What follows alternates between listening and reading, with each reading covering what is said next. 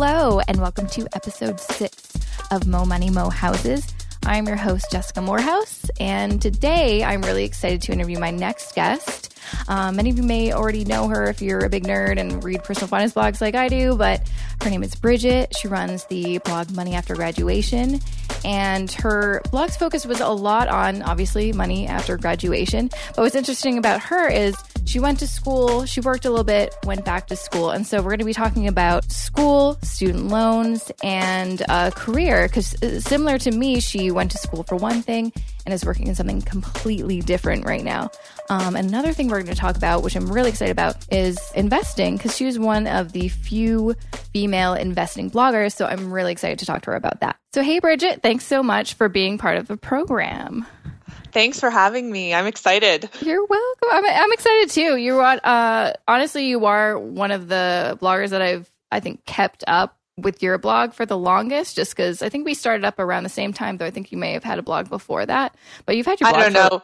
We no. feel like the originals. So. Yeah, that's I know. I don't want to be yeah, but yeah, that's what I feel like. It's like you were kind of there when I was there, and it's kind of cool to see your blog, you know, progress over all these years. So um, let's kind of get into it. Um, let's let's start kind of from the beginning because I know I was recently on your blog and you wrote this really great blog post about kind of your story and where like how you got interested in personal finance and growing up and all that kind of stuff. So let's let's kind of start from the beginning with Bridget.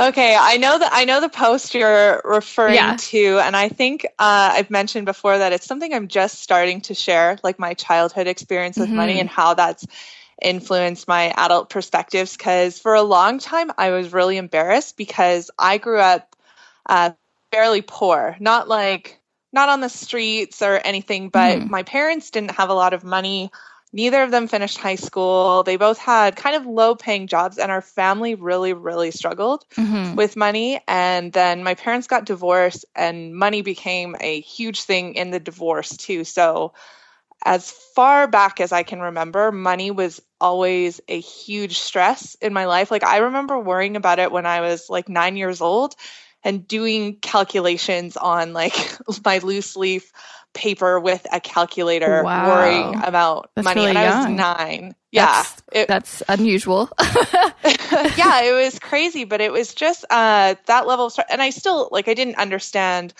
a lot of like where money came from or what I just understood that things costed money and we never really had enough of it. Mm-hmm. And we mm-hmm. were always we were always short money. And that was really hard for me uh, growing up, but a lot of it is I didn't even realize that that was unusual until probably I was in my 20s. Oh wow. Cuz you you grow up and you're like, "Oh, we don't have a lot of money, but no one else does. Every family struggles with money. This is just the way things are." Mm-hmm. And then I got to university and I realized that a lot of the families and the lifestyles that I thought were rich growing up were actually just middle class. Mm, and interesting. I, it mm. was yeah, it was such a shocker and I like didn't understand that people got to go on vacations once a year to like Disneyland mm-hmm. and I didn't understand that people had their educations paid for, like their parents mm-hmm. were paying their tuition. Like none of it made sense to me. And I was just like, wow, well, you must be super rich. And I still kind like, of feel like that sometimes. It's like, how do you afford Disneyland once a year? Are you rich? But I'm just yeah, cheap. it's true. It's true. And I was so like, I was so surprised. And then eventually I realized that they weren't rich. I was just a little bit poor growing up. So, and so mm-hmm. what happened through then is I had to pay for my university education. I worked part time as a server and I uh, I took out student loans, and that's how I ended up with my massive student loan debt that inspired the blog. Of course. So I graduated owing almost twenty-one thousand wow. dollars. I think it was twenty thousand five hundred and eighty-six dollars I owed, and I was working part time at the Apple Store making Damn. I think fifteen dollars an hour. That's a pretty good and, side job. I, I certainly yeah, did not make fifteen dollars an hour when I was working in university, but oh awesome. yeah, that's the other thing I should point out is I'm from Alberta, and everyone jokes like in Alberta that streets are paved in gold and money just falls from the sky, which is true. We do have really uh, high wages here. Even the minimum wages are high. Uh, mm-hmm. There's lots of jobs to be had, and then there's lower taxes. So you do have a lot of advantages of mm-hmm. being in Alberta. So even though my situation was hard, I understand it probably wasn't as hard as other graduates or students experienced in other provinces. Mm-hmm. So um, you graduated with uh, like twenty thousand dollars in debt, but did you? Was it a hard time for you to find a job after graduation, or? Uh, yeah, it was actually horribly hard. Uh, this was a wake up call to me. So I finished a bachelor of science degree in chemistry, mm-hmm. and I loved chemistry. Uh, I love science, but much to my dismay, no one wanted a new chemist. Oh. There were oh. just no jobs for chemists when I graduated. A few of my friends moved out east and they got jobs in uh, Toronto for mm-hmm. things like paint companies. Oh. but there was really nothing in Edmonton or in Alberta for me. And that was really hard that I felt that I had worked so hard and spent all this money on this degree so I could get a better job than mm-hmm. my parents. Exactly. And then there was nothing. so I actually ended up doing one year of grad school in uh, a master's of science, oh, hoping really? that would make yeah, hoping that would make me more employable.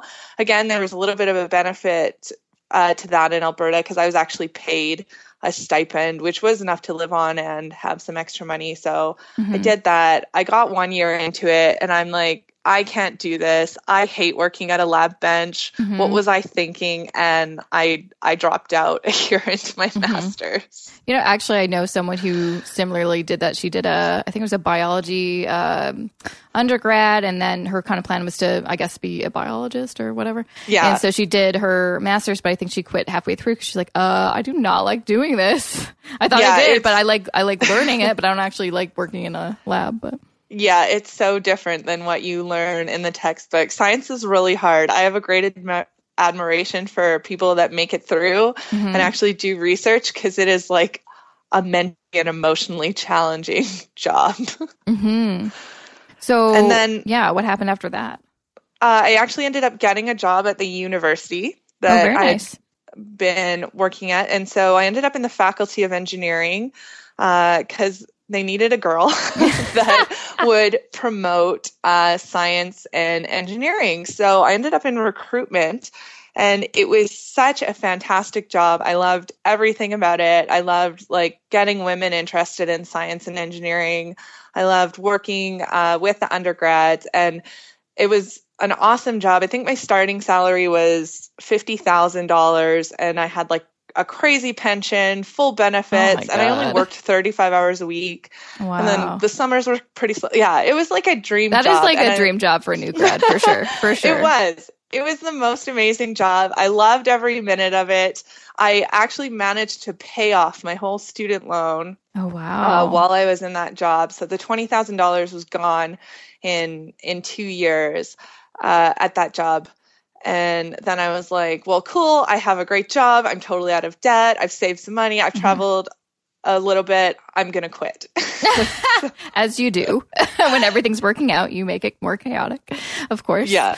and so, because what had actually happened is during that time, I had started Money After Graduation, the blog. Mm-hmm. And I know I was reading yours all the time. and we were like the little group of Canadian female personal yeah. finance bloggers. And I think I even met you as well. I still, yeah, I remember you came to Vancouver and we all, the Vancouver personal finance bloggers all met up with you. Right, because yeah. that was the other perk of my job is I had to go to Vancouver twice a year. Very nice. so they always flew me out there. So I was in Vancouver and I met you and so I'm writing this blog and I'm getting so into money and finance, like so into it, as I think all of us did that were blogging. And I started uh, investing in the stock market, and that was like the most exciting thing for me. Mm-hmm. I just loved it. Like I could not get enough of this. And so I had this epiphany that I was totally in the wrong career and I needed to go into business. I wanted to work in investment banking and trade stocks for a living because I loved it that much. Wow. And so I decided to go back to school for an MBA in finance. And I wrote the GMAT, applied to a bunch of schools across Canada. I got in everywhere, so I kind of had my choice, but I ended up staying in Alberta and I went to the University of Calgary for my MBA in finance, which I've just finished as of last week. oh my God, that's awesome. Congratulations. Thanks. Yeah, two years later, I just wrote my last exam on May 6th. Oh, so wow. I am all finished. Done. And I passed, so it's all good. I'm a newly minted MBA in finance. And it's, I, I just love that your blog is called Money After Graduation because you graduated several times. uh, yeah, I keep graduating. you just keep graduating. too. Yeah, that was the thing too. I'm like two years after. I'm like, am I still relevant? I'm way out of school, and I, you know what? I just got another degree. Just keep going to school. Again. yeah, I can keep writing as long as I keep getting degrees. Yeah. So that's kind of the story of money and how the blog came about and how I ended up where I am. yeah. So when you were doing your MBA, were you also working or were you just in school full time? I was in school full time for the first year. So, this is actually one of the aspects that made me choose the program at Calgary. I really loved it that your first year is like normal classes, 9 a.m. to 3 p.m. or whatever, Monday to Friday. But in your second year, your classes are in the evening. So, you can actually nice. work. Mm-hmm and that was really that was really awesome so i just like went in i did the first year and the site was actually making some money and i had a few like freelance uh, projects to keep me afloat i also mm-hmm. got a huge entrance scholarship that always helps. yeah so i should mention that as also like my first year was like super cushy and mm-hmm. it was awesome and i just focused on school and went and then the second year i actually did work full time oh, through wow. it while taking classes in the evening which uh, was hell. Yeah, that sounds oh. awful. Because yeah. like the only thing I have to compare to is I did a digital marketing certificate program at U of T, and right. it was just like one course a semester, and it was literally like one four hour class every Tuesday. And I was like exhausted. but you know, that's the worst. Like the yeah. last thing you want to do after a full day of work is go to school. Yeah. And so I had two classes per week. And then I also U of C has these crazy things called block week classes where you complete an entire course in five or six days oh at oh the start God. of semester. That's and intense. so, yeah, so I would take those. So I actually would take either unpaid leave or vacation time from my job oh my the first God. week of the semester, pound out a class, and then go back to full time work and night classes. Yeah, no, like the last year I almost died. It was the hardest. You need a vacation, I think.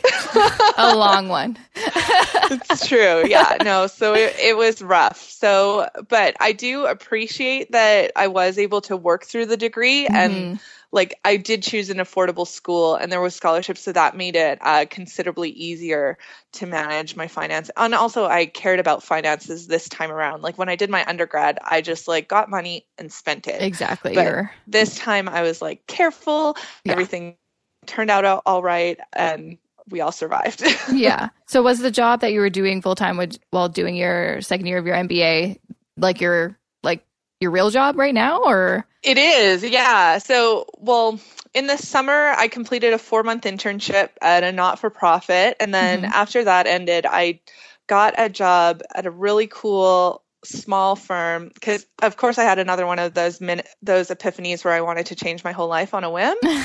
so when I was in one of those horrible block week classes that were uh, five days, the first week of September, and at this time the mba in finance was already like starting to burn me out. I learned finance was hyper competitive mm-hmm. and crazy. Like all my classmates are going to be stupid rich but it's so competitive. It's like you either get promoted or get fired every three years. That sounds awful. and yeah the atmosphere is just stressful. And i was like oh i don't know if i like if i want to banking this is really scary like i'm terrified. And so i took a block week class in what was called technology commercialization.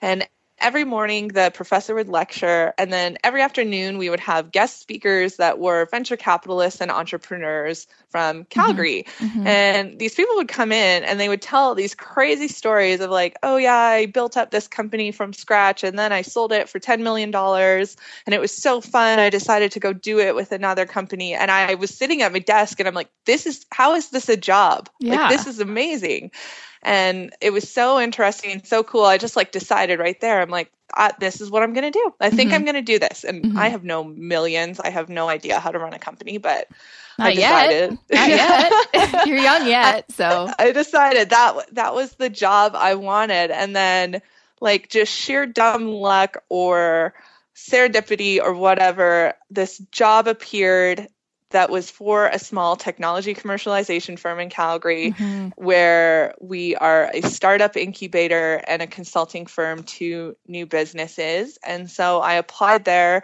I got hired, and I've been working there for seven months now, and mm-hmm. it's it's just awesome because we do exactly that. We take in early stage startups, we build them up, and then we sell them for tens of millions of dollars. That's awesome. Or, yeah, yeah, it's really cool.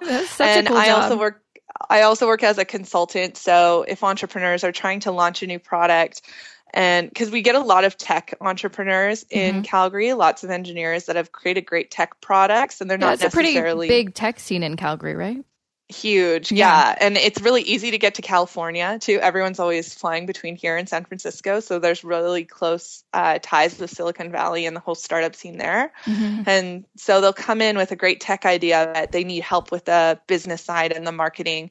And I'll do a lot of, a lot of that for them. And so that's cool. what I do now. that is so cool. yeah. It's like the real life Dragon's Den. That's how I describe it. That's awesome. Well, that's a pretty cool journey from thinking you wanted to be a chemist to now being a dragon. I know it's weird, huh? You, yeah. Like you never know. You never where know you're where you're gonna end up. up. I mean, I went to film school. I tell people that all the time. Like I thought I was going to be a filmmaker, guys. I literally thought that was a job I, I know, I know, and I can't believe that because I know I remember reading your blog and your whole journey, and now it's in a totally different place. Totally different. I'm literally in a like I'm literally in a different place. I live in Toronto. yeah, I work in, in digital marketing. Like who I could not have predicted this um, five years ago. That's for sure. Yeah. Oh gosh, yeah. Um, so kind of moving on, I think that is so awesome and inspirational for people, especially for people that, you know, millennials that go to school thinking they, they want to do one thing and then get into the workforce and realize, oh crap, that's not at all what I thought it would be. I want to do something else. And lots of people get scared. They feel like they should stick with whatever job they first oh, get. They're terrified. Yeah, because yeah. they're like, oh, maybe it's me, maybe it's not, you know. And it, it is a scary leap of faith to like go back to school or just try a totally different career path. But I think ultimately, and I like I swear by this. If you're unhappy at your job, you're going to be unhappy in your life. So you just you can't it's waste true. that time. And you can't be afraid. I used to have that all the time at the Faculty of Engineering. These kids were flunking out of engineering, and they'd be crying in my office oh. that their life was over. And I'm like, this is just one job. I know. just, you were just at the beginning, guys. I'm like, Gets you worse. can do anything. You're 19. yeah, nothing has happened to you yet. Yeah, exactly, exactly. Um, but yeah, so I think that's super awesome. But I think one of the other really cool things that you talk about on your blog that I don't, I just don't know any other female personal finance bloggers that are currently talking about this is um, kind of investing and your experience with investing. Because I mean, for me, I I'm all about like budgets and saving, but when it comes to investing, yeah. I'm still a super noob and I, I hate that I don't really know anything about investing. I've read lots of books about investing, but it just does not sink in. So it's something that I think, I don't know, it kind of terrors, terrifies me. And I'm sure it kind of scares a lot of other millennial women. Yeah. So exactly I think what so you said cool. is always what I hear. Yeah. like, that's totally the voice of it. And I think what makes investing so scary is there isn't a guarantee. Mm-hmm, when you make exactly. a budget or you save, like you're dealing with really distinct numbers. You know exactly what's going to happen. And with investing, you don't. There's still like this crazy chance that it will go either way, which is actually probably why I like it so much. Mm-hmm. As you, now that I've recited my story in one place, I'm like, oh, no wonder this is my thing because I'm like, let's just go and see what happens. Mm-hmm. And that's how I approached investing. But I remember like I wanted to get into investing probably when I was like 22 or 23 years old. Mm-hmm. And I was dating this guy at the time and I told him, I'm like, yeah, you know, like I'm getting interested in money. I think I should start investing. And he told me, you don't have enough money to invest. You need like $50,000 to get in the stock market. It's only for rich people. Ooh. And I was like, yeah, and I was like, oh, and I kind of was like taken aback, and I was like, okay, I don't know what I'm doing. I don't have enough money, and so I actually didn't even start investing until I think I was 24 or 25, mm-hmm. and it took me a thousand dollars to get yeah, in. I, like honestly, like when I was just starting out too, I honestly thought you had to be like yeah. have at least 50k in the bank or something crazy, or at least ten thousand dollars to even consider like you know, opening up a like a mutual fund because yeah. I am like you have to have money. I don't know, so I, I, don't have enough money to invest, but I'll, I'll learn about it later. And then it's yeah, true. I didn't start doing it until a, a little bit later in my twenties. And I think that's what holds a lot of people back because there is this perception that rich people invest, therefore you have to be rich to invest. But it's actually the opposite. You have to invest in order to be rich. Mm-hmm. And so I do want all young people to know that you can get started in the stock market with as little as like a thousand bucks. As soon as you have that first thousand, you can go open a brokerage account and you can start investing.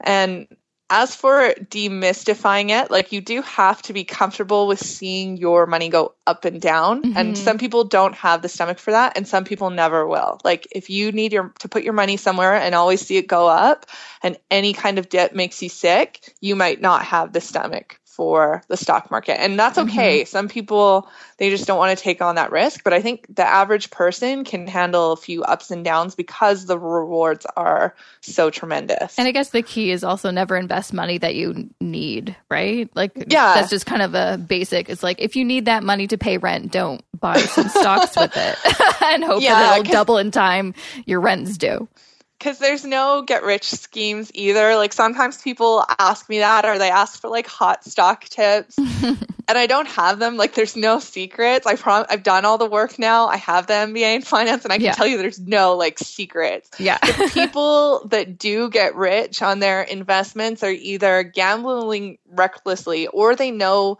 something or they have a strategy. Like I think to someone that doesn't understand the markets or understand investing, a lot of it looks like it's just chance, mm-hmm. but it's not. There's a lot of strategies there and a lot of those big wins, even if people were taking those big risks, they did something to hedge or protect their underside. So if it didn't work out, it wouldn't be a huge loss.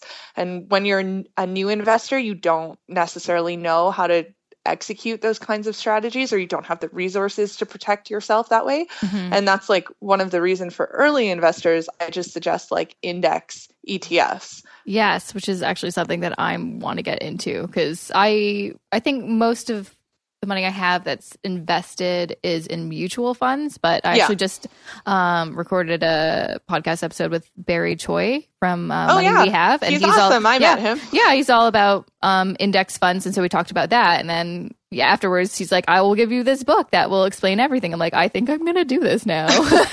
he sold, yeah. he sold me real hard. I'm like, I'm gonna do it now. I'm gonna take all my money out and put it in this. Awesome. Well, if you've tried mutual funds, you're already kind of accustomed to yeah. seeing the balance change every day. Yeah. And honestly, that's the hardest part. Once you get past that, you're you're ready. And in index ETFs aren't gonna bite. Nothing yeah. that's gonna happen. Yeah. And this seems pretty simple. Like it's not over complicated. I think the thing with the stock market and all that stuff that like especially for someone like me, it it still sounds a bit scary because it does seem like it's higher risk. But I guess when before you invest anything, that's when you kind of look at, you know, and there's a bunch of charts like online. It's like, what is your comfort level with risk? Conservative. There, blah, blah, blah. And there are stocks that are less riskier than others. For example, the company I think I ever bought was General Electric. Mm-hmm. And I bought their stock at $19 a share. And I didn't really know what I was doing. I think I actually Googled something like safest stock to buy. I love it.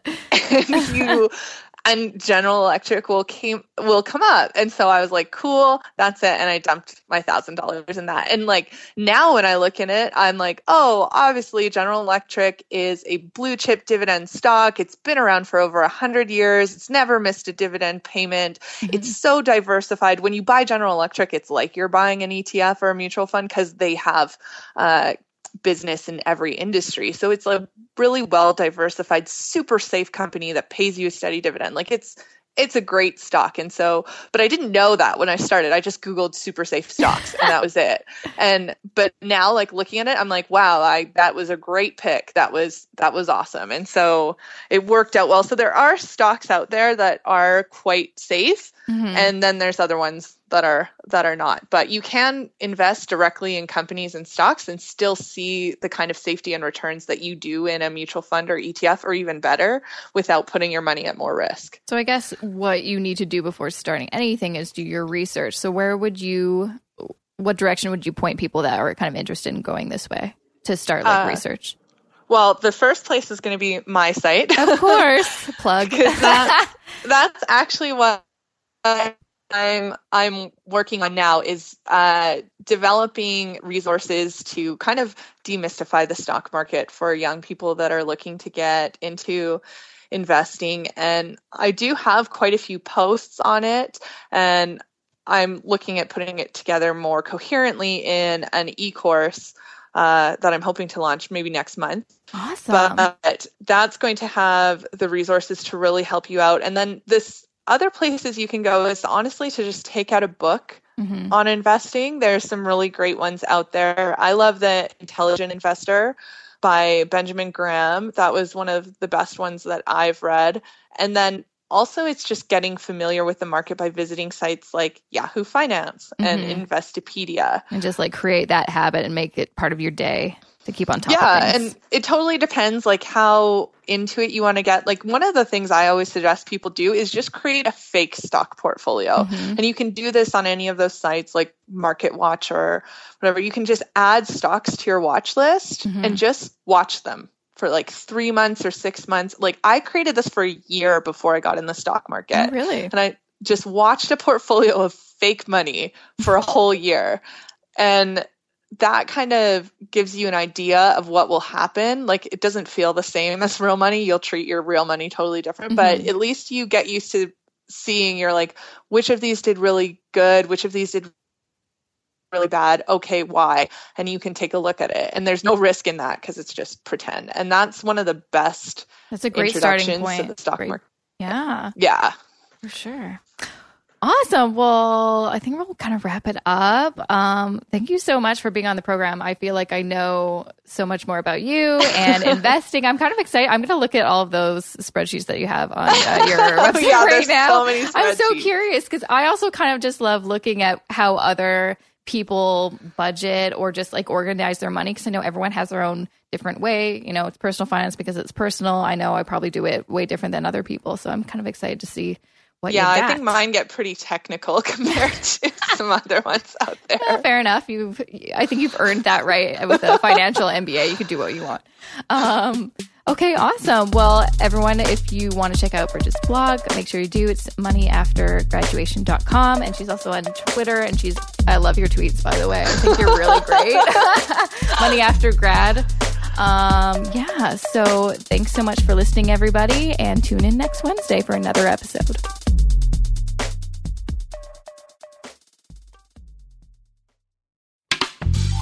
This podcast is distributed by the Women in Media Podcast Network. Find out more at womeninmedia.network.